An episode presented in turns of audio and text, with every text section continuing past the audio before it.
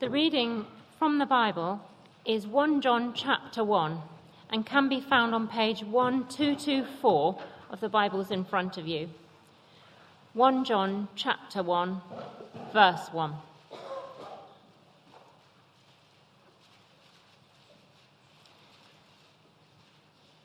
That which was from the beginning, which we have heard, which we have seen with our eyes, which we have looked at and our hands have touched, this we proclaim concerning the word of life. The life appeared. We have seen it and testify to it, and we proclaim to you the eternal life which was with the Father and has appeared to us. We proclaim to you what we have seen and heard, so that you also may have fellowship with us. And our fellowship is with the Father and with his Son, Jesus Christ. We write this to make our joy complete. This is the word of the Lord. Thanks be to God. Um, this evening we've got sort of two parts of things to do. One is we're trying to introduce the whole of these letters of John. He's written three. One's five chapters and one's barely kind of twenty verses, um, and as is another one. And they may well be amongst um, the latest written parts of what goes to make up the New Testament. And the other part is simply looking at those four verses we've had uh, read to us. Now, when you start to look at a new book of the Bible, there are some pretty common and obvious questions you want to ask of it, like who wrote it, uh, when did they write it, where was uh, where was the author when he wrote it, to whom did he write it, and why did he write it? So the author is the Apostle John. He's one of the three closest of the apostles to Jesus, uh, with Peter and James. And he was with Jesus for three years uh, during his public ministry. And he was an eyewitness of the resurrection. When? Well, we don't know precisely, but any time between sixty and ninety A D. The letter is actually quoted by an early Christian writer called Polycarp, who we know wrote around seven, around one hundred ten A D. So um, you can get some idea. Where? Well, at that time, John wasn't living in the Galilee where he grew up and was a fisherman. He was actually living in Ephesus in western Turkey. That was his base and had been for a long time. To whom? Well, it wasn't to the same people that John's Gospel was written to. That was written as what they call an apologia, a kind of um, persuasive tract, if you like, to try and convince people of the evidence that Christ was God on earth, and that they might then be persuaded and embrace the Christian faith. But his epistle is written, his letter is written to not the same audience, but people who have already professed the Christian faith and are in the churches of his particular part of the world. And they're written to try and establish them firmly and securely in the Christian faith and life. And he tells us his purpose in writing at various points. You know, if you read these letters, um, like uh, you might do, it's as almost if you have to try and work out what it is, the situation that he's addressing. But so we can kind of discern from certain comments he makes what he's particularly emphasizing. He's writing one four, we had read to us, that your joy may be full. In two one he says that you will not sin. They obviously have a problem with that. Or five thirteen, I write these things to you who believe in the name of the Son of God, so that you may know that you have eternal life. So joy, holiness, and assurance are three strong themes that he wants to get across in his letter to these Christians. These are uh, the Christian qualities that he wants his readers and hearers to know and experience. It's all positive stuff. But as this old man, and he must have been by that stage, because you can assume he must have been at least twenty when Jesus called him. So the latest he could have been born is sort of like ten A D. You know, he's getting on a bit. Might be my age, for example, or even older. So Um, the situation, as he puts uh, pen to parchment, is actually quite urgent for him to address. He's been slow to write, and he uh, may well have been the only apostle left at this particular time, depending on how late it was these letters were written. He was certainly the only apostle who died a natural death. All the others were martyred for their faith. Now, the Christian faith is based on eyewitness accounts of the life and teaching of Jesus. And it's accounts given by people like John, who were with Jesus for three years solidly, and who witnessed, who saw these events. He stresses that time and again, just in those first four verses we had read to us. And these guys, the apostles, they wrote down what they had seen and heard. But they were scattered throughout the world with the apostles. I mean, they went as far at this particular time as Rome in the west, India in the east, the kind of Black Sea in the north, and Ethiopia in the south. And given that there are only twelve of them, you know, they're pretty kind of dispersed around the world. And so too would their writings have been. You know, there wasn't at that particular time a nice little library of books which goes to make up the New Testament. So one Christian community may have had, for example, Luke's Gospel and a letter from Paul. Another one may have had a letter from Peter and a Gospel from Mark. They didn't have an awful lot. It was all oral tradition that it was largely based on. It took a good few years for all their writings to be drawn together to form what we now recognize as the New Testament. And so, the little children, as he calls them, the new Christian converts, were very vulnerable to what um, one, some one writer has called the insidious propaganda of false teachers. And so he tells them that he's writing to counter those who are out to lead them astray. So, in front of you, two twenty-six in uh, First John, he writes, Um, These things have I written to you concerning them that seduce you, the Revised Standard Version has. Or in the N I V that you have, I am writing these things to you about those who are trying to lead you astray, seduce you and lead you astray. Or in three seven, little children, let no man deceive you. The Apostle Paul's warning that grievous wolves Um, could be expected has evidently come true amongst the churches that John is linked with. And he describes them by three expressions which draw attention to their diabolical character, their diabolical or- origins, their evil influence, and their false teaching. So he says in four one that they're false prophets. Now, a prophet is a teacher who speaks under the inspiration of a supernatural power, may be benign, may be benevolent. And the true prophet is the mouthpiece of the spirit of truth, and the false prophet is the mouthpiece of the spirit of error. And this is why examining the teaching of so-called prophets is called testing the spirits, four one to six. So they're false prophets. Secondly, in Second John seven, they are said to be deceivers because they're leading people astray. And then he says numerous times, two eighteen, twenty-two, four three, Second John seven, that they're antichrists. Almost the kind of, they are the malign mirror reflection of what the true Christ is. Because the substance of their teaching is to deny, to deny the divine human person of Jesus Christ. And in each case, there are said to be many of them, many false prophets, many deceivers, many antichrists. It seems they once passed as loyal members of the churches that John either established or ministered to, but they've now seceded, two nineteen, gone out into the world, he writes, four one, to spread their pernicious lies.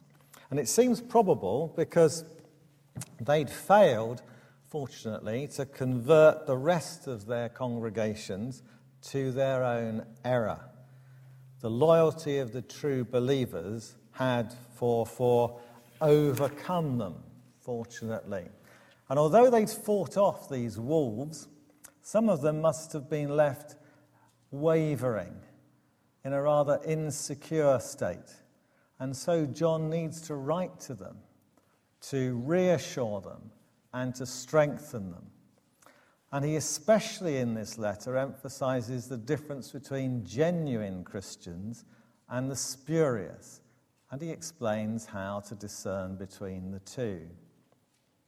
Now, as we read the letter, not only do we pick up the existence of false teachers, but we also are able to piece together the nature of their rather perverted narrative.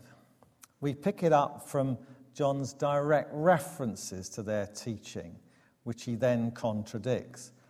And we pick it up also from the positive emphases that he is stressing, because he's trying to counteract that false teaching.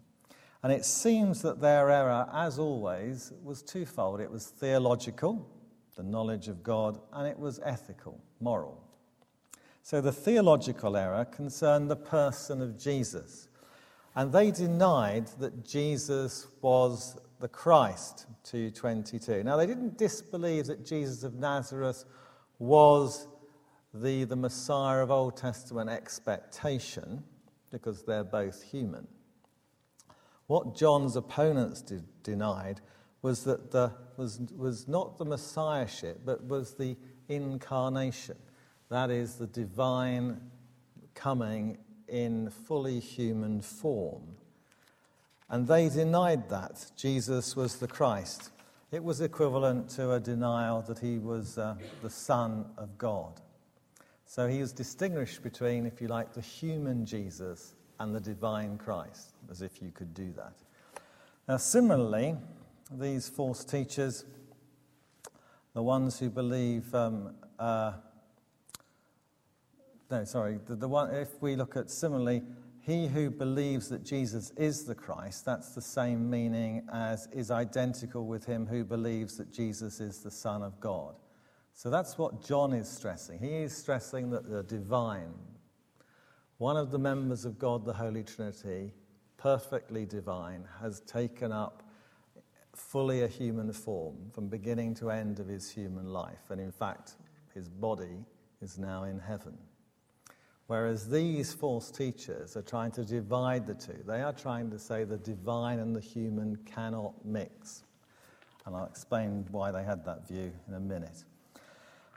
So the fact that John felt the need to bolster his readers' confidence in the apostolic teaching that they'd received and the possession of the Holy Spirit with the accompanying joy and assurance of eternal life may most likely also mean that these false teachers had an air of superiority about them, because these false teachers were denying the divine Christ had come in the flesh, or to what we say in human form, or fully human.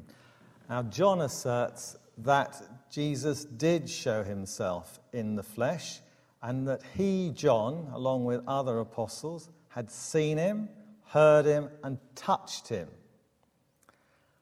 Now, we're not told what their ethical error was, but the implication's pretty plain, because when Paul, when John often uses the formula, if we say, or he who says, he's actually having a go at the false teachers. So three times he says, if we say, like one six, for example, they're a denial either that sin exists in our nature or our behaviour, or that sin doesn't matter since it doesn't interfere with our fellowship with God. They're stressing the spiritual, they're not taking the whole person into account. And John's very blunt about this. Those who make such assertions, he says, either lie, one six, deceive themselves, one eight, or make God out to be a liar, one ten.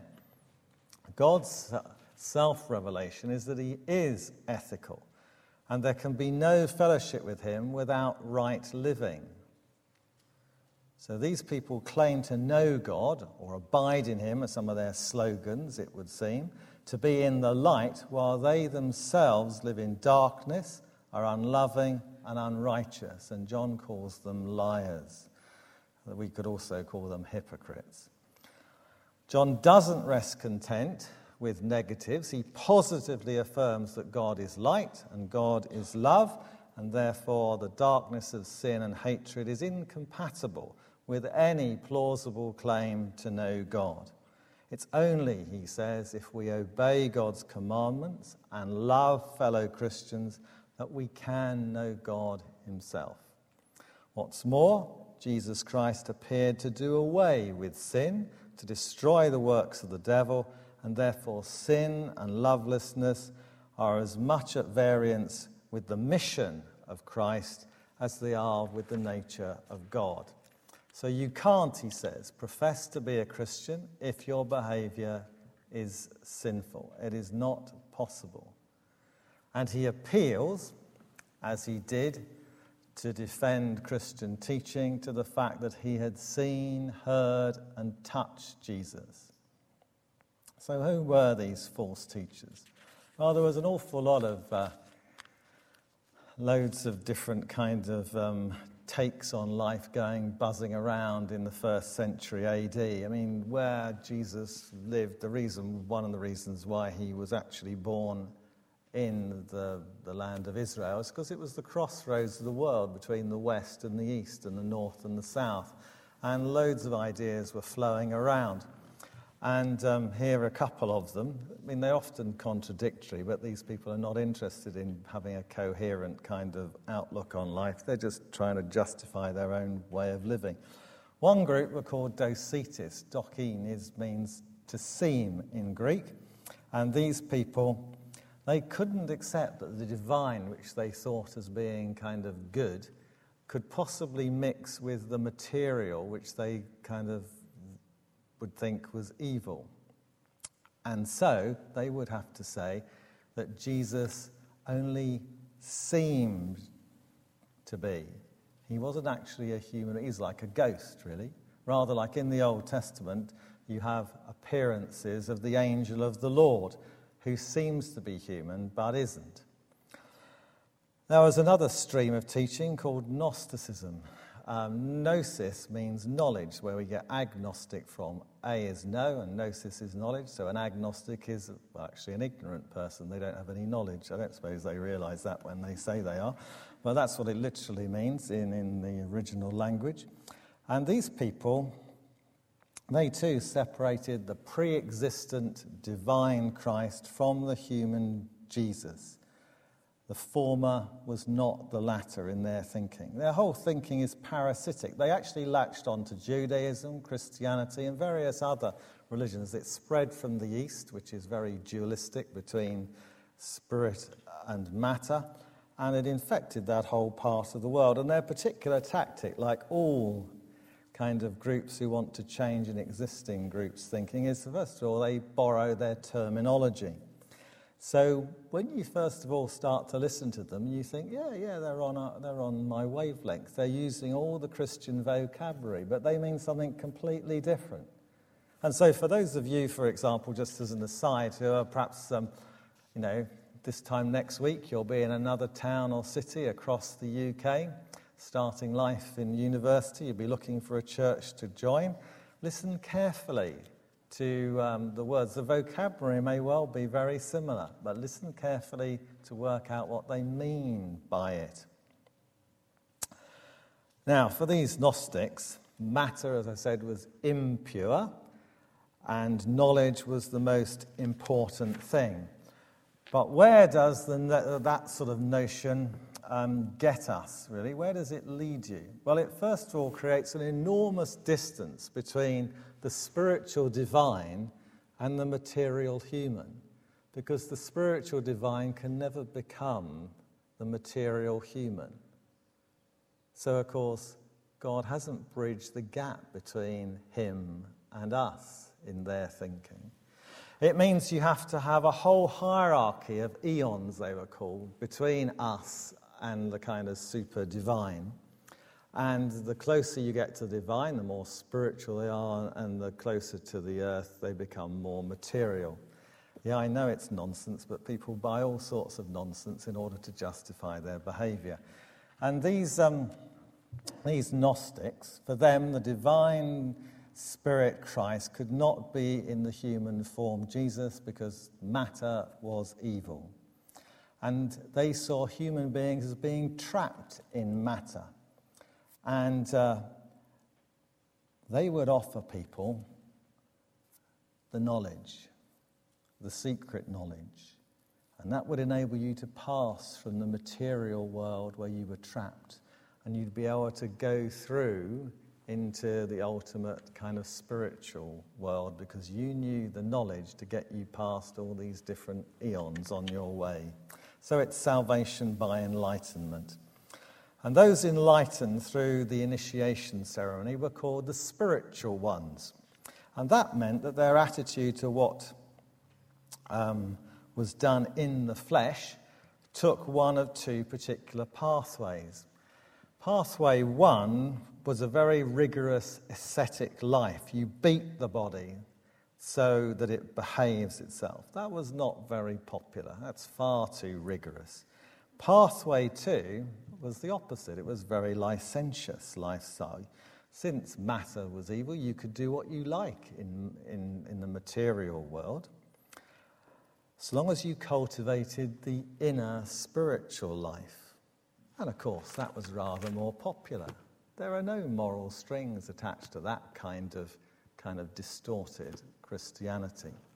Cerinthus was one of these Gnostics. He's mentioned in other parts of the New Testament. He's actually written about in other early Christian literature. He and he knew the Apostle John. They knew each other. In fact, once when they were in a bathhouse, well, when Cerinthus entered the bathhouse, um, John sees him and, cr- and cries out, you know, rush out, this is the enemy of the truth, or something. So Cerinthus held that Jesus was not born of the Holy Spirit uh, and Mary. He was born of Mary and Joseph. He was purely human, fully human, but not divine. But at his baptism, the divine Christ took over the human Jesus, but he departed the human Jesus before the passion and crucifixion. So John, not surprisingly, attacks this by asserting that Jesus Christ, one person, passed through both baptism and death.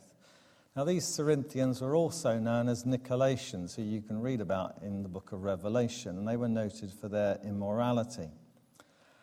What you did in the external body, I stress, for them didn't matter. Cultivating the inner life was what was important as far as they were concerned. But John says that the practice of sin is incompatible with any claim to be a Christian. He writes, three three, everyone who hopes in Christ purifies himself. Or in three nine, no one born of God practices sins.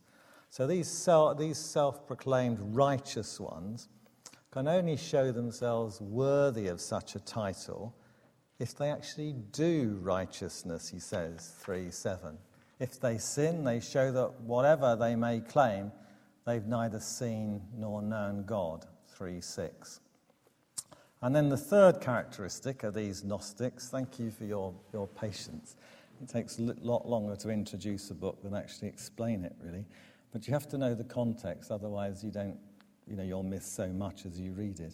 So the third characteristics of these Gnostics seems to have been their lovelessness. The first characteristic was they, divide, they denied that Jesus was fully divine and fully human. Their second was their immoral behaviour. Their third was that they were loveless.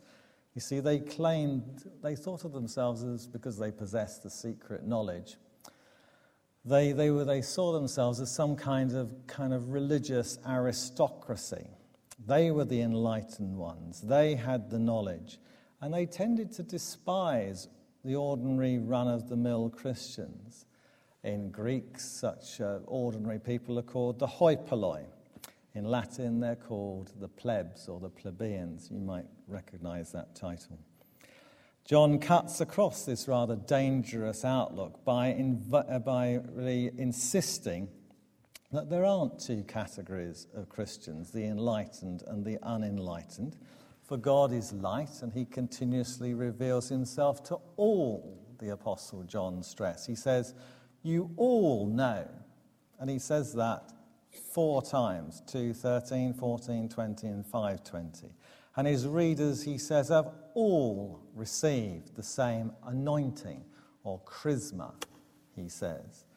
and they have received the same message which you heard from the beginning. So if all Christians have received both the Word of God and the Spirit of God, there's no room for cliques claiming superior illumination. Now that, of course, can lead, if you think you're one of the uh, superior, one of the uh, spiritual elite, you can have a rather unloving disposition towards others. And that's what the Gnostics were noted for. We learn that particularly from the writings of around about one hundred A D or so. So against this distortion of the perfect divine human nature of Jesus, and against the indifference to moral behaviour, and against their arrogant lovelessness, John lays his emphasis on three marks of authentic Christianity. One, belief in Jesus as the Christ come in the flesh, in human form. Secondly, obedience to the commandments of God. And thirdly, brotherly love. And in future evenings, we'll explore each of those and we'll see how we match up to them. So, many professing Christians, both in his day, the first century, or in the twenty-first century in our day, can, although they're believers, become uncertain, confused, and lack confidence. To read John's letters is to enter another world altogether, whose marks are assurance, knowledge, confidence, even boldness, and the predominant theme is certainty. It's not arrogant to have certainty if it's solidly based on the eyewitnesses to the divine God who lived on earth in human form for that period of time. The characteristic verbs are to perceive or to know, which between them are used forty times in such brief letters. And the characteristic noun here is confidence of attitude. And the Christian certainty is twofold. It's objective on the one hand, that the Christian religion is true, and it is subjective, that he or she who embraces it, who is born of God, possesses eternal life. The objective and the subjective go together. They reinforce one another. Both are explained by John, who takes it for granted that this double assurance is right and healthy in all Christians. His teaching about these certainties, their nature and their grounds on which they're built, is something that we today urgently and importantly also need to know. So very briefly, these four verses that we have before us. Now it may sound like um, the beginning of his gospel. In the beginning was the Word, and the Word was with God, and the Word was God. But there's one major difference between the epistle and the gospel. And there in the gospel, the Word or the Logos, the expression of God, is a person. It's a semi-technical designation for the Son of God. But here in the epistle, it is actually a synonym for the word of the gospel, as it is, for example, in Acts fifteen, verse uh, seven, or seventeen, seven, my handwriting. And he's um, telling us that access to one is via the other, and Christ and the apostolic witness to his appearing are woven together in our experience. You know, we cannot know Christ other, ultimately, than through the Christ who is revealed for us and recorded in the Gospels. Because if you put that on one side, there's no telling what kind of imagination your head can get into, and you don't know whether that's Christ or not. The only way you can be sure, you can't go direct. You have to go through the revelation, and then you go up, as it were, to God and Christ himself. So, um, as one commentator writes, the life of God in Christ can only be expressed, uh, can, can only be experienced by us because it was once in a particular time and place revealed to others who have told us about it, namely the apostles. So in these first four verses, John gives a big picture of God's purpose from eternity to eternity, from that which was from the beginning, verse one, to the fullness of joy, verse five, experienced by Christian believers, but which will not be fully and finally realized until the end of time. And in between eternity and eternity, between those two things, there are five stages which are discernible in the unfolding of the divine purpose, indicating by various words. Beginning, verse one, appeared, which is twice in verse two, proclaim in verses two and three, fellowship twice in verse three, and joy, which in Greek is chara. Did you, did you know your name meant joy, for example? So, just to unpack these things briefly, the, um, the first is the beginning. We have the the ex, the eternal pre-existence of the Son, that which was from the beginning, which we have seen. The Son pre-existed. He was there before creation, before time and space. And he appeared then on earth two thousand years ago. And paralleling was from the beginning, verse one, we have in verse two, was with the Father, expressing the Son's eternal pre-existence. Just as in John's Gospel, in the beginning was the Word, and then we had, and the Word was with God. Next is his historical appearing. The eternal entered time and presented himself to our three higher senses, our hearing, our sight, and our touch. To have heard was not enough. Men had heard the voice of God in the Old Testament.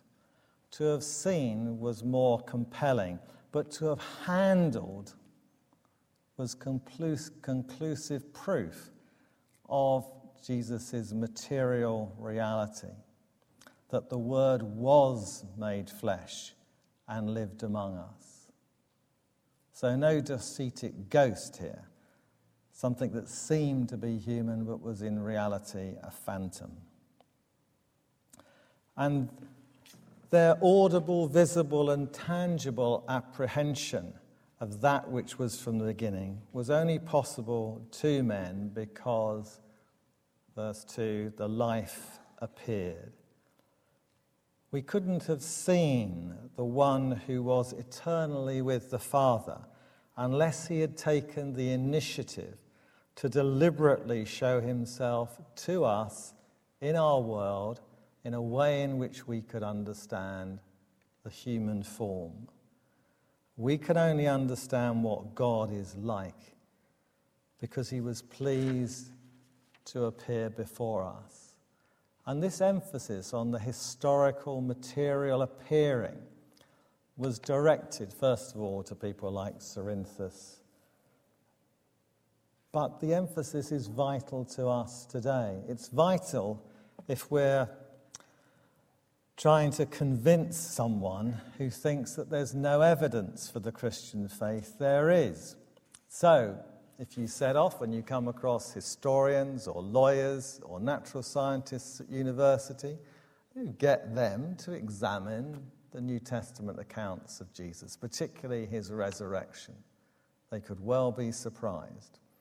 It's vital in dealing with um, the slightly clever dick religious studies student types who think that miracles are really just too much to expect anybody to possibly believe, and so they demythologize the accounts of the life of Jesus, and in effect, like the Gnostics, they separate a divine Christ, for which there's then no evidence, to uh, a human Jesus.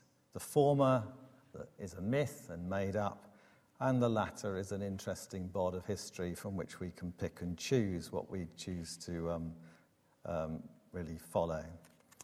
Now, the religious type may be motivated by making it easier for someone to believe, but believe in what? Because it's not then Christianity which they hold to, that a divine Christ, an eternal divine Christ, appeared on earth in human form as Jesus of Nazareth, and the human Jesus and the divine Christ are now in heaven.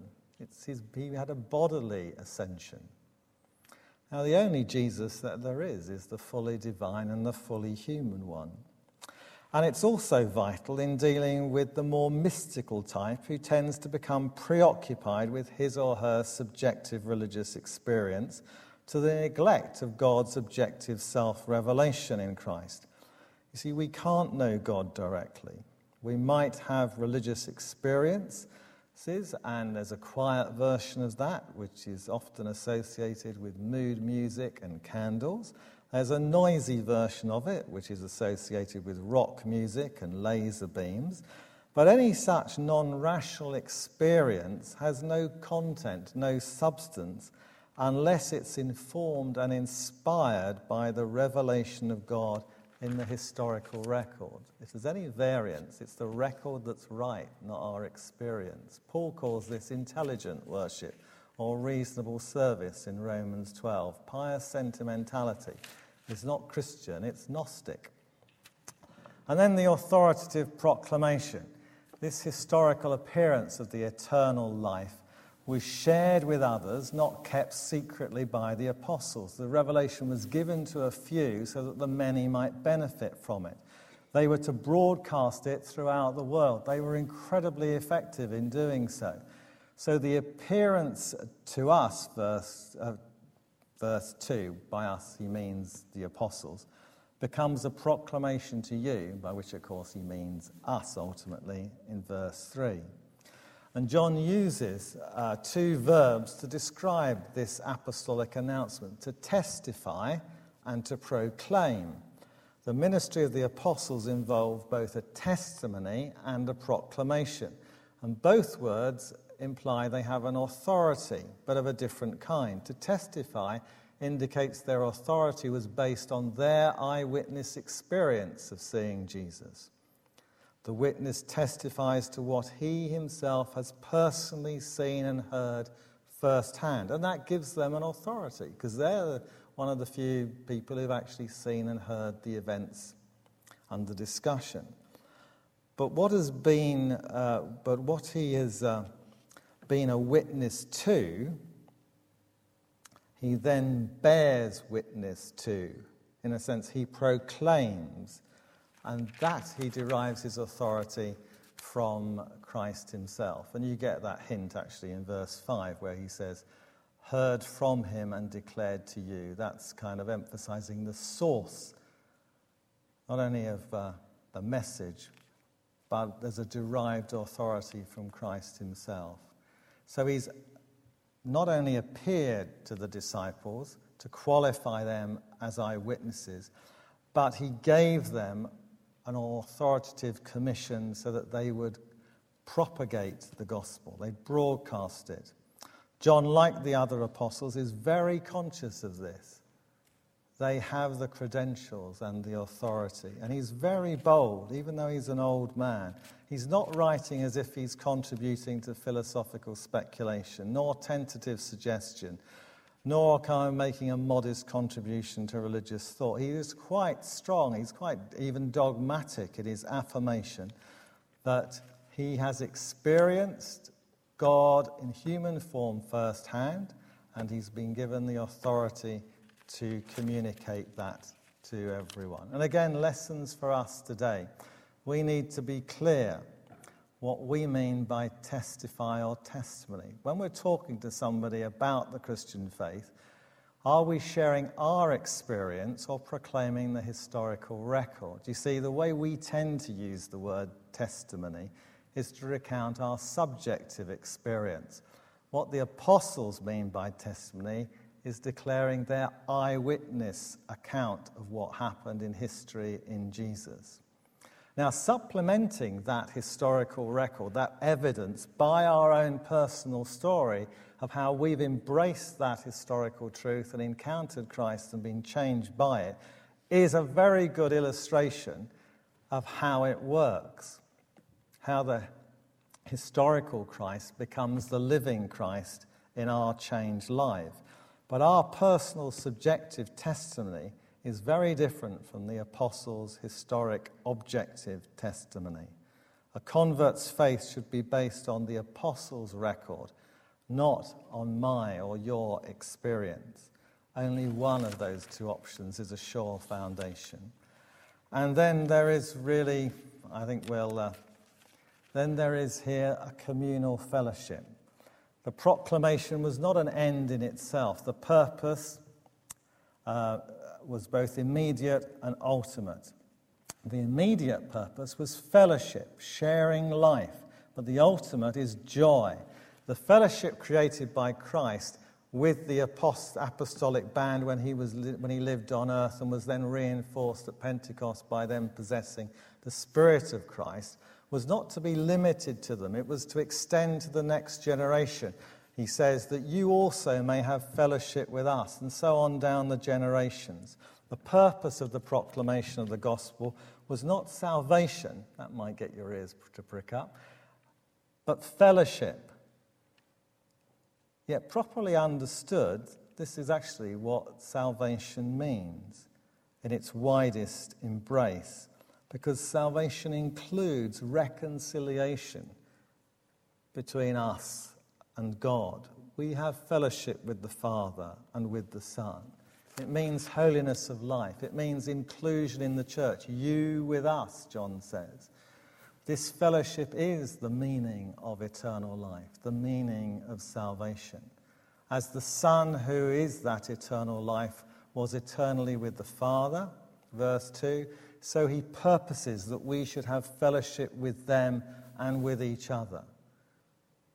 And this statement of the apostolic objective in the proclamation of the gospel, namely a human fellowship arising spontaneously from a divine fellowship, is a challenge to our evangelism and our church life. We shouldn't, shouldn't be content with either an evangelism that doesn't result in the drawing of converts into the church, into the Christian community, nor should church life be a case of um, really a, just a superficial camaraderie.